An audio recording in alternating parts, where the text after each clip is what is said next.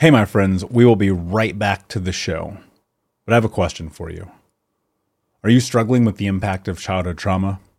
Well, know that you're not alone. I'm here to let you know that I'm starting a brand new weekly coaching group that includes a year of live coaching, accountability, support, habit and goal setting, and more. I'm starting a waitlist for the group right now, and I'm only taking a handful of people. And I'll let you know that through this personalized coaching, we'll work together to help you understand how your childhood trauma has shaped your beliefs, behaviors, emotions, and will help you create a roadmap for healing and growth. Right now, you can schedule an absolutely free coaching session with me and get put on the wait list if you go to thinkunbroken.com. My friends, it's your time to turn your trauma into triumph, breakdowns into breakthroughs, and become the hero of your own story and I'm here to support you in doing that. Just go to thinkunbroken.com to register for a free coaching call with me and to get put on the wait list for the brand new weekly coaching program. Do you have that one piece of clothing you keep going back to, no matter how full your closet is? Having a versatile, high quality favorite feels great, but having a whole closet of them feels even better. American Giant puts the quality, durability, and comfort they're famous for into everything you need for your spring days. From premium t shirts and jeans to lightweight French Terry joggers and their legendary best hoodie ever. Whether you're dressing for work, the gym, or happy hour, you're sure to find your next closet go to from American Giant. And it's all made in America and designed to last a lifetime. Get 20% off your first order at American Giant.com with code STAPLE20 at checkout. That's American Giant.com, code STAPLE 20. Hey, my friends, we will be right back to the show. But I have a question for you. Are you struggling with the impact of childhood trauma? Well, know that you're not alone. I'm here to let you know that I'm starting a brand new weekly coaching group that includes a year of live coaching, accountability, support, habit and goal setting, and more. I'm starting a waitlist for the group right now, and I'm only taking a handful of people. And I'll let you know that through this personalized coaching, we'll work together to help you understand how your childhood trauma has shaped your beliefs, behaviors, emotions, and will help you create a roadmap for healing and growth. Right now, you can schedule an absolutely free coaching session with me and get put on the waitlist if you go to thinkunbroken.com. My friends, it's your time to turn your trauma into triumph breakdowns into breakthroughs, and become the hero of your own story. And I'm here to support you in doing that. Just go to thinkunbroken.com to register for a free coaching call with me and to get put on the wait list for the brand new weekly coaching program. Hey, what's up, Unbroken Nation? Welcome to the Think Unbroken podcast. I'm your host, Michael Unbroken, and this podcast is about helping trauma survivors let go of the past, overcome their fear, discover their identity, become the hero of their own story, and ultimately to be unbroken. Our goal in company is to bring on guests and experts in the fields of mental, physical, and psychological health to help you overcome the past, to take back your power. And in this podcast, we are unedited and unfiltered, and we're going to give it to you real so that you can start to create massive change in your life. If you're curious about learning more outside the podcast, you can get a free copy of my book, Think Unbroken, at book book.thinkunbroken.com. That's book.thinkunbroken.com, where you can get a copy of my number one best-selling book, Think Unbroken: Understanding and Overcoming Childhood Trauma. The most important thing that you can ever do, my friends, is show up for yourself, and that's where you are today. And I appreciate you. I have massive gratitude for you. And without further ado, let's get into the show. We'll be right back to the show, but before we do, I want to take a moment and tell you about my new book Unbroken Man, a man's guide to being the hero of their own story. I sat down a few months ago and realized that there are so many men in the world that need guidance, that need support, that need to learn about trauma, removing themselves from toxic masculinity, breaking down the barriers to vulnerability, getting unstuck, and ultimately learning the tools to become the hero of their own story. Unbroken Man is available for pre order right now if you go to men.thinkunbroken.com, where you'll also get access to over $1,000 in bonuses, including the six week in depth trauma healing coaching app, which you'll get instant access to. I created Unbroken Man to be accessible to everyone around the world, but it is written for men from the guise of a man. And I hope that you will find it to be a practical tool on your healing journey in the same way that thousands of men around the world have. So check out men.thinkunbroken.com to pre order. And until next time, be unbroken. Hey, what's up, Unbroken Nation? Hope that you're doing well wherever you are in the world today. I'm very excited to be back with you with another episode with my guest, Susan Landers, who is a pediatrician and author of So Many Babies. Susan, how are you, my friend? I've been looking forward to this conversation for quite some time. Oh, thanks, Michael. I am great. I'm ready for the new year. Yeah, same. It's going to be a great year. I know we're going to rock and roll. So, for people who do not know you, can you give us a little bit about your background and how you got to where you are today? Oh, sure. I grew up in a small town in South Carolina. I went to college in Alabama and discovered that I like science, uh, biology, and chemistry. I made good grades, trying to get praise wherever I could. I went to medical school in South Carolina, and then I left the Deep South and headed towards Dallas, Texas for my pediatric residency. And after three years there, I went to Houston, Texas for a neonatology fellowship. Neonatology is the intensive care of newborn infants, sick newborn infants and preemies. And so I was trained to work in an uh, intensive care unit for babies, and I have done that for 34 years. I loved every minute of it, although every minute of it was not easy. Um, I am married to a physician husband. He is also in pediatrics, a pediatric nephrologist, and together we raised three children. Um, after I retired, Michael, about five years ago, I wanted to write about my experience in the neonatal intensive care unit, the NICU. I wanted people to understand how difficult this experience was really for parents who have a sick baby. And I wanted them to um, realize how courageous and how inspiring some of those parents can be they have children in the hospital for four, five, and six months. I mean, it is really a terrible thing to go through, and many of them have already gone through in vitro fertilization to get pregnant and then have premature twins or triplets and have to see them stay in the hospital a long time. So, I wanted to tell the story that was realistic about what parents and babies go through in the NICU. Um, as I was writing the book, my girlfriends and my book club said, Why don't you tell the story of your being a mother at the same time? I said, Oh, I just have regular mother stories, you know, like everybody. And they said, No, no, no, that's the whole point. I mean, don't you think people expect doctors to be perfect? And I said, As a matter of fact, my NICU moms have always said, Oh, your children are perfect. Oh, you know everything. I'm sure you never have any problems. And I go, Are you kidding? I have all the problems you have. We go through all the phases. I don't know everything, I don't have all the answers. So I decided to weave my stories of my motherhood adventures and challenges into the NICU stories.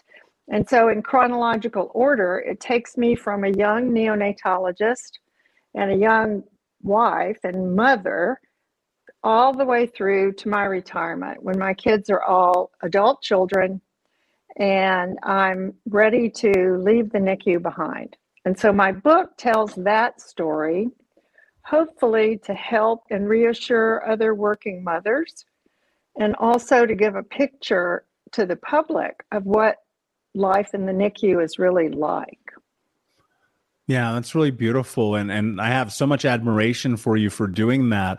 You know, as a child, I wasn't in the NICU, but I was in. I was hospitalized quite frequently between oh. multiple surgeries and and having asthma attacks. And one time when I was I was about five years old, um, I coded when I had an asthma attack in uh, the middle of nowhere, Kentucky and ended up in a hospital. Woke up a day later, covered top to bottom. So I have so much love and appreciation for people, especially who help children.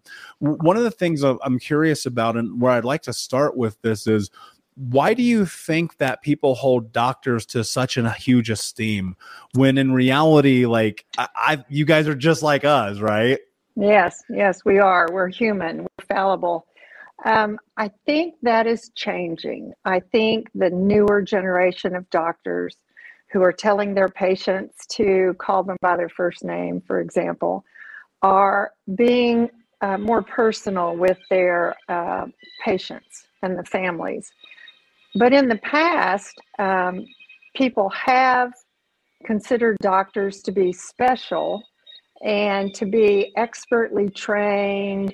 I think they made more of a um, big deal about all the long term training and all the expertise. But nowadays, I don't think people care as much about physicians' opinions as they do about um, other people's opinions in general.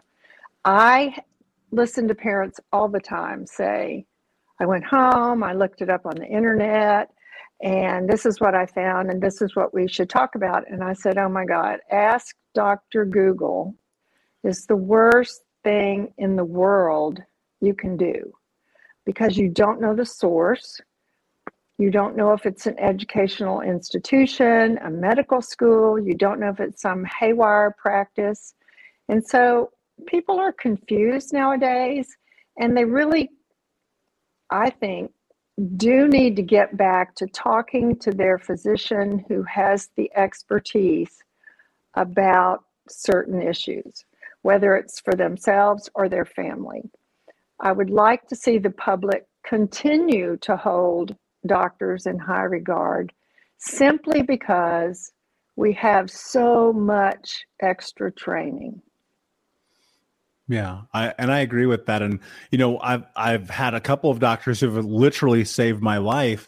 Um, and, and I think that there's to a certain extent there's a parlay where you do have to educate yourself as a human being and do what you need to do for your own body but ultimately i, I think that sometimes there is a, a level of importance that you have to put in giving people who are experts the ability to help you right and, and i right. think that's often right. very difficult for people what i'm curious about is how do you find yourself in I, I, guess what I'm looking for here is the transition. What what has inspired you to write this book to share these stories? Because you know I know that they are often traumatic. I know that people yeah. listening right now have had traumatic experiences in the NICU. I know some of right. our listeners have lost children. So what what do you what would you like to convey? How do you want the world to to see the truth of of the reality of those experiences? Because I think we only ever see them in you know Hollywood production and on the TV show on right. Thursday night. And and it just there's a yeah. heaviness to it, right? There is, there is. You have to realize that whenever someone has a baby in the NICU, it's not a good situation. Parents are in shock. It's usually unexpected, unless you thought you were going to have triplets or quads. It's always a struggle. It's always um, a trauma.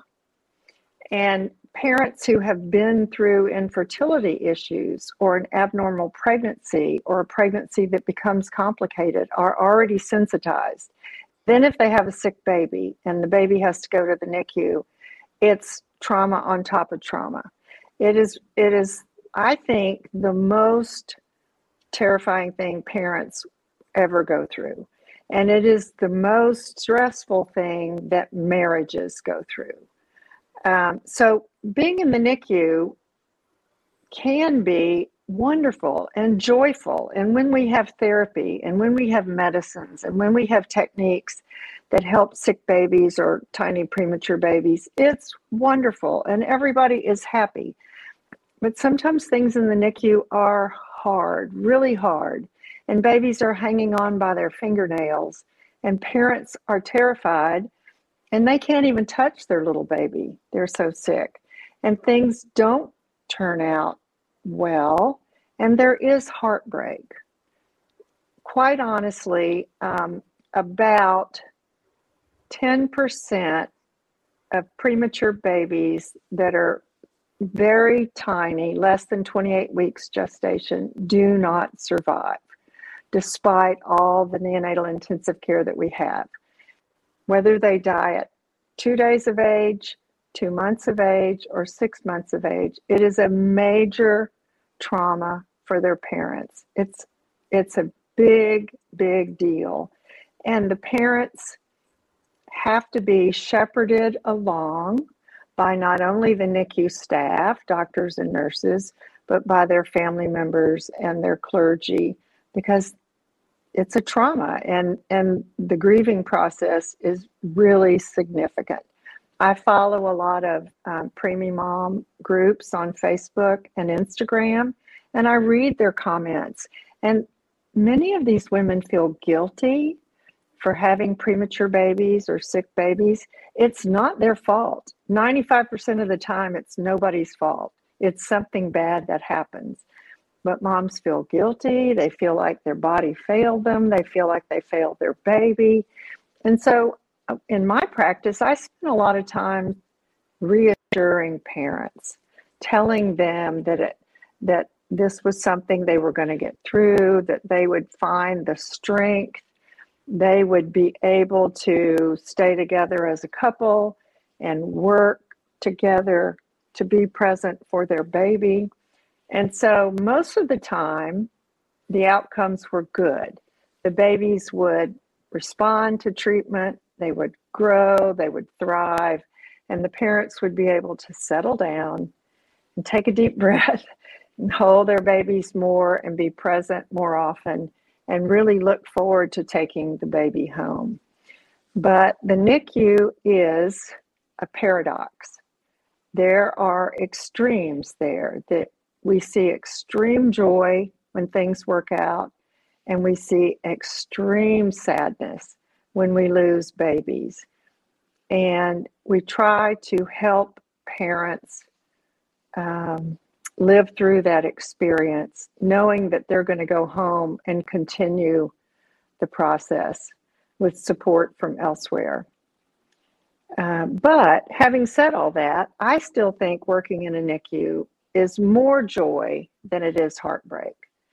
We have more success than we have failures. We have more triumph there. It's a great field for getting to know people. I get to talk to the moms every day for six months. I mean, you can really get to know people that way. I could tell when a mom was developing postpartum depression. You could see in her face, you could see in her body language. You could talk to her and say, Are you sleeping? Are you eating? What are you thinking about? And I could make sure that she could get therapy, that she'd go to her OB and get an antidepressant. Um, I used to help moms with breastfeeding all the time. Human milk, breast milk, is liquid gold for sick babies and for little premature babies. And the moms love to hear that. This is something they can do that no one else can do. Not, even dad can't do it. And so when moms pump their breast milk and dad brings in the samples and we freeze it or we feed it to the baby, she's contributing something to her baby's care that is so wonderful. No doctor can give uh, human breast milk to a baby that's anything better than mom's own milk. And I felt like a cheerleader. I was out there going, let's help you get your milk going and increase your milk supply. And I would talk to parents about skin to skin holding so they could actually feel like they were in touch with their little baby. So it, for me, it was a wonderful way to connect with people, to connect with the parents, not just my patients, the little babies who I love, but they can't say anything and they couldn't tell me if they appreciated me, but the parents could. And I could tell that the parents really did appreciate the TLC that I gave them in the NICU so susan with that and now with me actually like getting a little bit more insight into that entire process in the nicu and really what you do as a doctor there one of the things i'm curious about which i know many people are listening are well how does one be a working mother and balance that and their career because I think everyone knows doctors work almost, if not harder than anyone else on planet Earth. So, and we have a lot of working mothers who, and fathers, let's be clear, and parents listening, caregivers who are like trying to figure out balance with this incredible career and children and the whole nine. So, how, how do you do that? Well, luckily, I became a doctor and a neonatologist before I had children. And I started out planning to be a perfect mother. And then with a career full time, sometimes stressful, and children at home, I learned very quickly within the first five years that I had to have help. My husband and I could afford to have a nanny, which was very helpful. And sometimes we had to rely on family members to help us out. My husband's schedule was a little bit easier than mine, but there was a lot of give and take.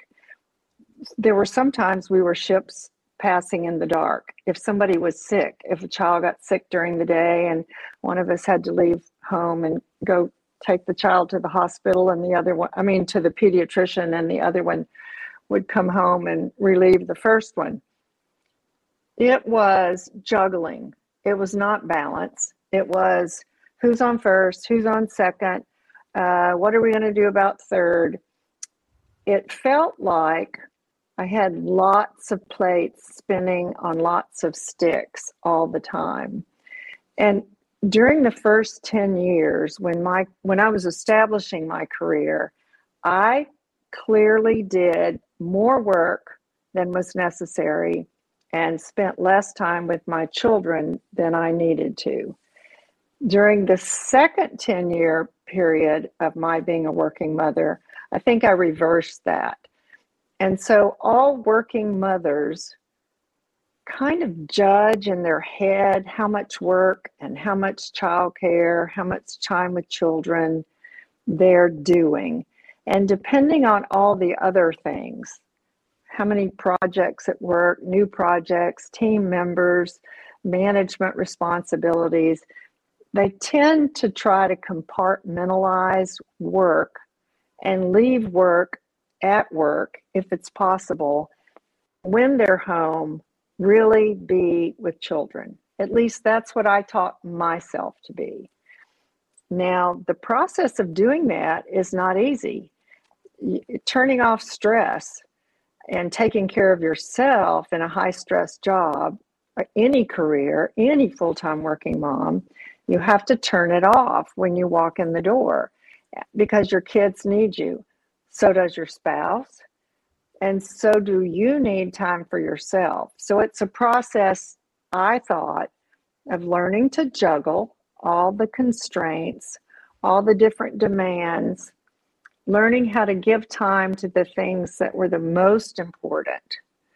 Um, I made plenty of mistakes most working mothers make mistakes. They mostly think, I work too much. I don't spend enough time with my children. I hear that all the time.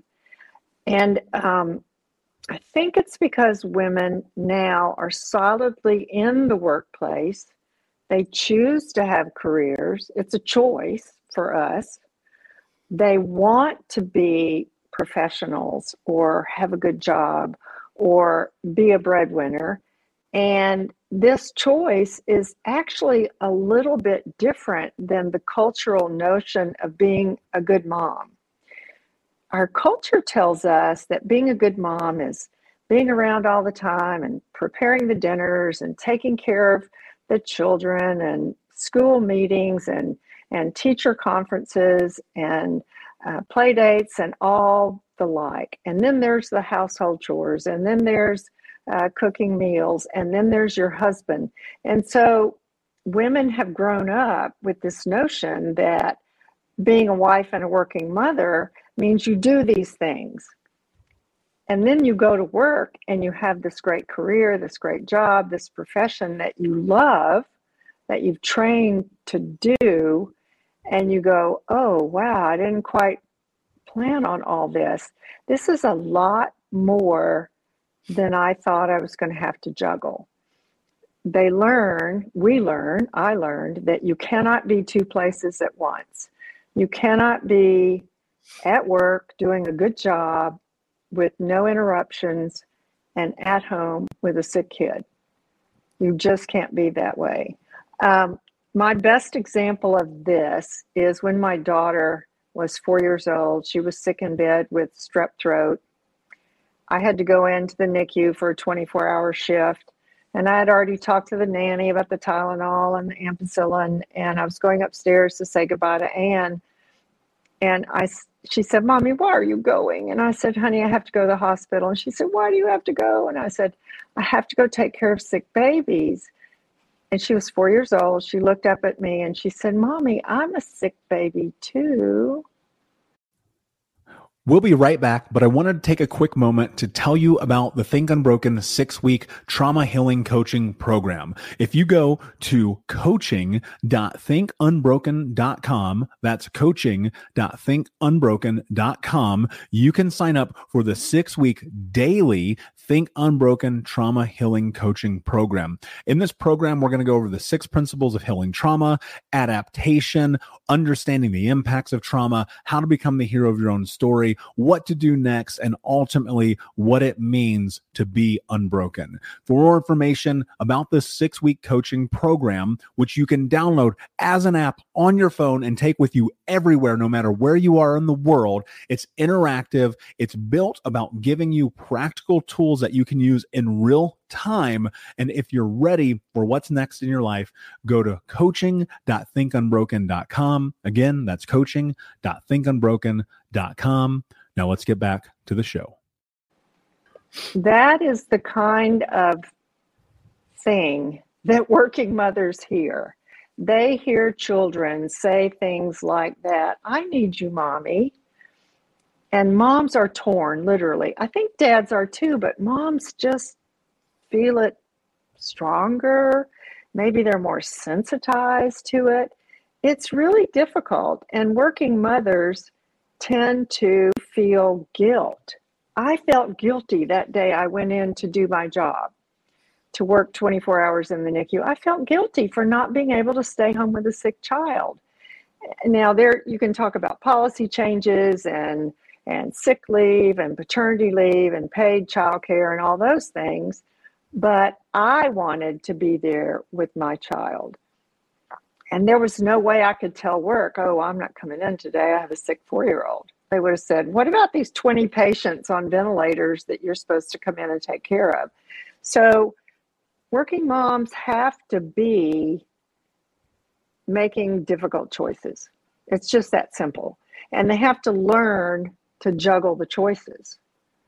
It really varies. You have to, there's a great quote out there. I'm not sure who said it. You have to work like you don't have children, and you have to be a mother like you don't work. It's that simple. And I'm sure for dads, especially um, dads who are bringing up kids alone, they probably feel exactly the same way. Anytime you are uh, so closely linked to your work and your children, and there's not a helper, it tends to pull out the worst in the conflict. Now, I was lucky. I had a great helper. My husband was a wonderful helper. When I wasn't there, he did everything that I would normally do. And um, he was the main cook in our family. I didn't like to cook, and he he didn't mind cooking, and he bought all the groceries and did the cooking. And we sat down as a family and ate dinner whenever I was there. And I was really proud that we were able to do that. So, the answer to your question is it's not easy. Working mothers deserve a lot of credit for how hard they juggle everything and how difficult it is to make those choices. Because I am sure they're thinking about their kids driving to work. Now, you know, COVID has changed all this, but um, if anything, I suspect that husbands and fathers and partners have noticed what mothers do with remote working from home, having children at home during the pandemic. I imagine it could be bedlam at sometimes, and I bet uh, spouses have really had their eyes opened about what the other one does during their day. yeah, I, I, have a feeling you're right, and and I don't have children, um, but I have many friends that do, and the one commonality amongst them is all going, well, now they get it, right? And I, I think that's right. funny. you know and and and you know we could have a conversation about the reasons of separations and the industrial economy and all those things all day long but you know one of the things i'm curious about you know obviously there are people listening right now who are trying to figure out how to navigate their own traumas right while being a parent while running you know companies for many people while doing their jobs and all the things that are happening. And and looking at and understanding your perspective right not only from the parents who are in the NICU going through this but your own experience you know I would love for you to talk about how you navigate the traumatic the, the really the trauma of what that is because uh, one of the things I think is really fascinating I've been sitting on recently is this idea that that trauma isn't necessarily just the stuff from 25 years ago right? It's the stuff that happens today because it carries with it and has weight. And I know right now that there are people listening who they have gone through this experience. And with your expertise, what I'd love to know is like, how do parents navigate the trauma of these experiences and raising children and, and the whole thing? Well, it's not easy. We are all struggling to be good parents and most working parents want to do a good job. I think where we fail most often is taking care of ourselves. I think that we've all been raised to work, to produce, to perform.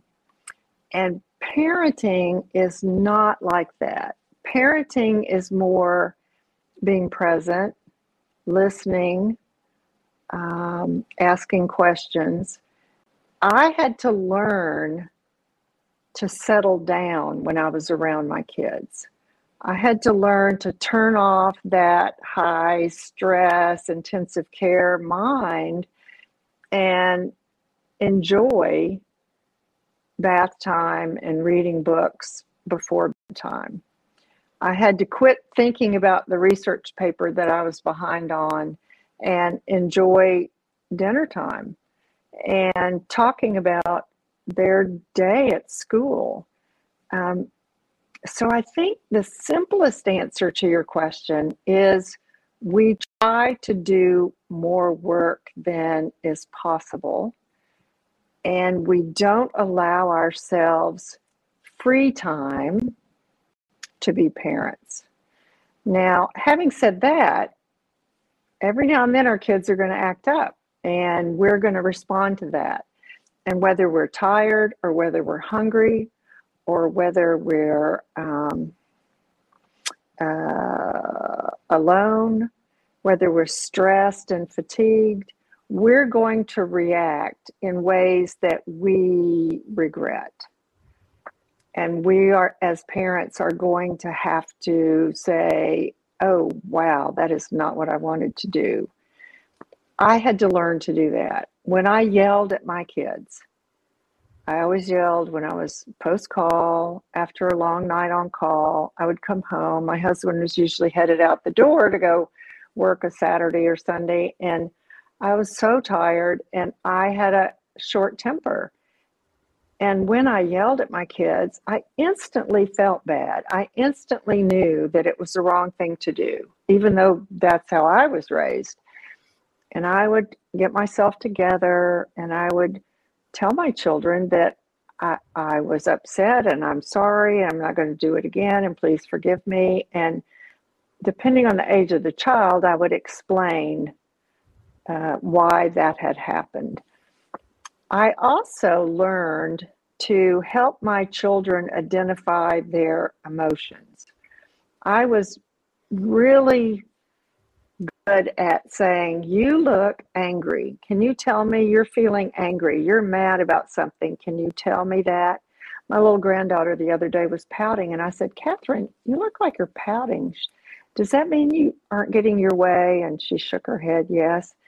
And I said, What does it mean when you're pouting? And she said, I know I get in trouble at school for pouting, I know it means I'm supposed to take turns.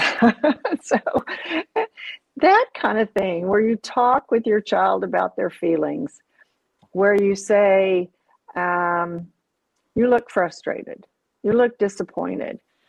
Let's talk about it. That requires parents to be present, not on their phones, not on their computers.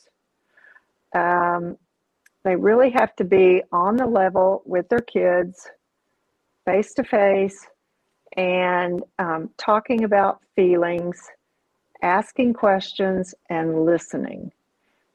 And I think it took me a long time to learn that. I think it probably took me 10 years to figure that out.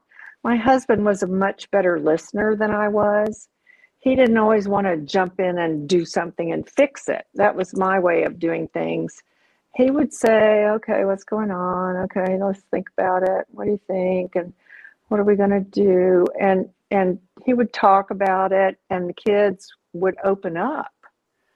And so I learned by watching him be more laid back, more flexible, that really what they needed was to be attended to, listened to, stood by. You know, attending really means being there for. and so attending physicians are there at the bedside for their patients, and parents attend to their children in the same way. One of the it's things I'm easy. curious about, Susan, is um, and I, apologize. Sorry, I don't mean to interrupt you, but I, I, wanted to come back to this before before we lost it because I think it's really, really important. One of the things that you mentioned was yelling and talking mm-hmm. about like that is how you were raised. And I know that right now there is such a beautiful movement to end generational trauma by breaking that cycle.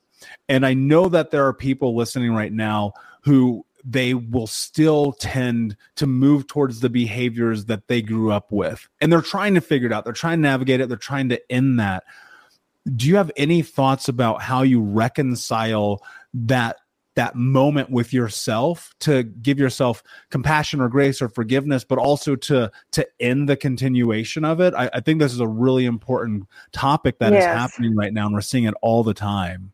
Yes it is important and i'm glad you brought it up. Yelling is bad enough. Uh, and i grew up in a household with a rageaholic father and i got hit a lot and um, I swore that I was not going to hit my children.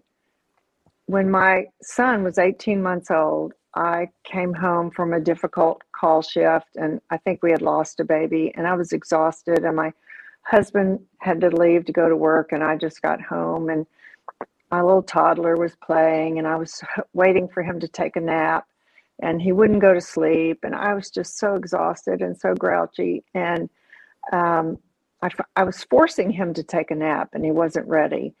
And I pushed him down on the bed and I started spanking his little thighs.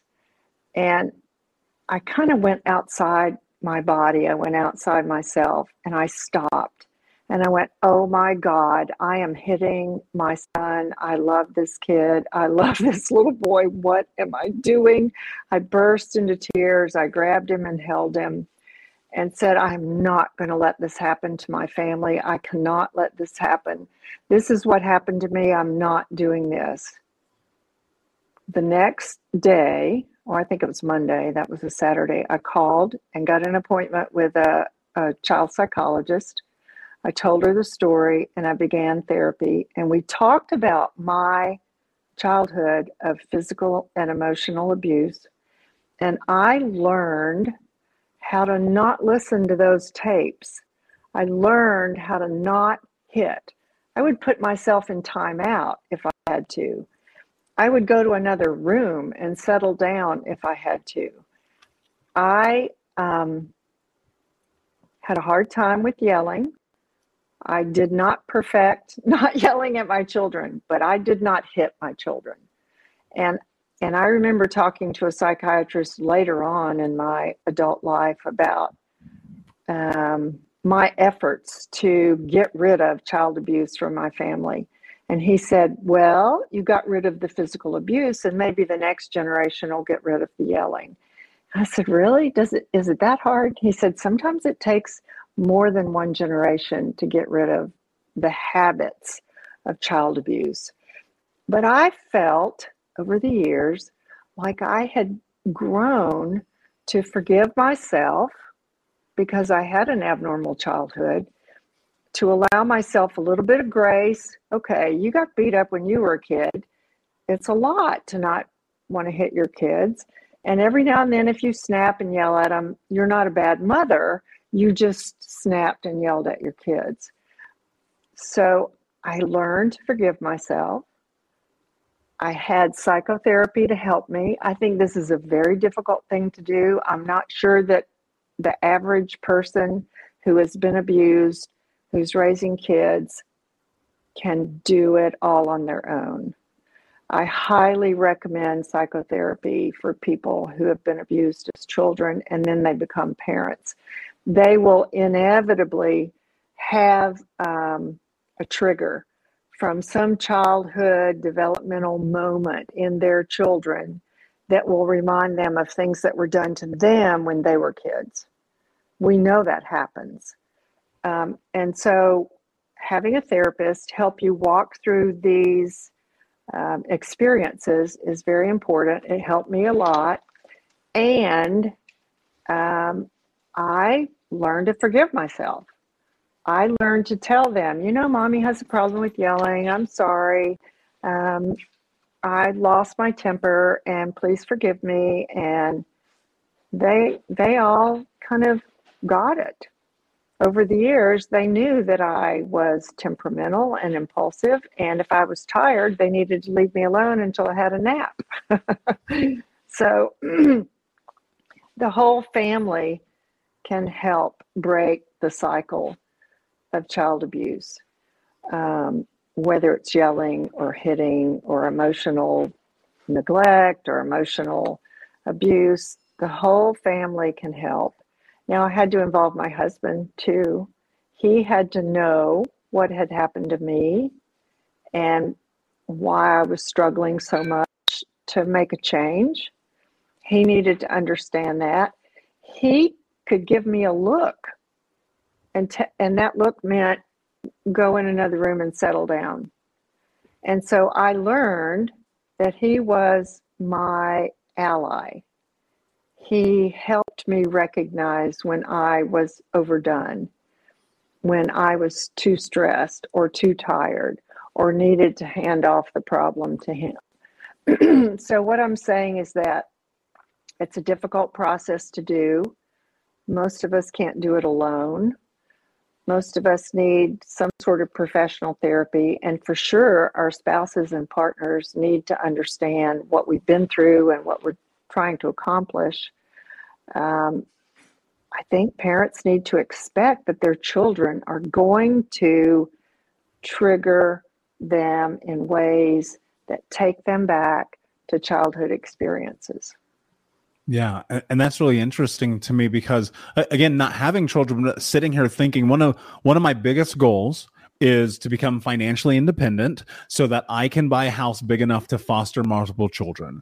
Like that, oh. that's something that I've wanted to do for a very long time. And I, I'm appreciating this conversation a lot because I never, I've never until this moment thought to myself, children can trigger you and now I'm thinking to myself, oh, that's such a fascinating thing. And I'm thinking the importance of vulnerability with your partner, and even more so, the vulnerability with the children and doing the work and going through the whole process. You know, Susan, this has been an, an absolutely amazing conversation. Before I ask you my last question, can you tell everyone where they can find you, learn more about you, and, and read the book? Oh, uh, my website is susanlandersmd.com. Uh, from there, you can find all my social media um, sites, and there are links there to buy my book, So Many Babies My Life Balancing a Busy Medical Career and Motherhood. Uh, there are links to buy the book on other online platforms. I have a blog there too, and I also have resources for parents uh, about general parenting and pediatric topics. So my website is the best place to start, susanlandersmd.com. Awesome. And of course, we will put all of the links in the show notes. Susan, my friend, my last question for you is what does it mean to you to be unbroken? To be unbroken means recognizing past experiences, learning how to deal with them throughout your life, giving yourself forgiveness for experiences that were not your fault, giving yourself grace to move forward, forgiving yourself for growing up thinking there was something wrong with you, finally thinking as an adult there's not anything wrong with you, that that was a message you got that was wrong that made you feel broken. And so to me, feeling unbroken is leaving that image behind. That image that there's something wrong with me and I caused it. It wasn't wrong with me. It, it was my family. It was my father. And being unbroken is me sitting here saying, There's nothing wrong with me. I'm a good person and I deserve love and happiness like everybody else. Um, so that's what it means to me. Very beautiful, my friend. Thank you so much for being here. Unbroken Nation, thank you so much for listening. Please like, subscribe, comment, share, tell a friend. And until next time, my friends, be unbroken. I'll see ya. Unbroken Nation, hope that you just got a tremendous amount of value from today's episode. I want to know what you think. Please do me a favor and review, rate, and share the episode with three friends on social media today. It would mean the world if you did, because ultimately, at the end of the day, creating community and connection is how we heal generational trauma in the world. And I need your help to do that, Unbroken Nation. So if you're on iTunes or Spotify or wherever you are, please like, comment, share, review. I want to know not only what you like about the show, but how I can make the show better, how I can make this further about helping you on your healing journey. So do me a favor. And when you do, shoot me a screenshot of you making the review to my DM at Michael Unbroken on Instagram so that I can have a conversation with you, say hi, and more importantly, so I can share it with the Unbroken Nation. Thank you so much, my friend. Hey, my friends, we will be right back to the show. But I have a question for you. Are you struggling with the impact of childhood trauma? Well, know that you're not alone. I'm here to let you know that I'm starting a brand new weekly coaching group that includes a year of live coaching, accountability, support, habit and goal setting, and more. I'm starting a waitlist for the group right now, and I'm only taking a handful of people. And I'll let you know that through this personalized coaching, we'll work together to help you understand how your childhood trauma has shaped your beliefs, behaviors, emotions, and will help you create a roadmap for healing and growth. Right now, you can schedule an absolutely free coaching session with me and get put on the wait list if you go to thinkunbroken.com. My friends, it's your time to turn your trauma into triumph, breakdowns into breakthroughs, and become the hero of your own story. And I'm here to support you in doing that. Just go to thinkunbroken.com to register for a free coaching call with me and to get put on the wait list for the brand new weekly coaching program. Everybody in your crew identifies as either Big Mac Burger, McNuggets, or McCrispy Sandwich, but you're the filet fish Sandwich all day. That crispy fish, that savory tartar sauce, that melty cheese, that pillowy bun. Yeah, you get it every time. And if you love the Filet-O-Fish, right now you can catch two of the classics you love for just $6. Limited time only. Price and participation may vary. Cannot be combined with any other offer. Single item at regular price. Ba da ba ba ba.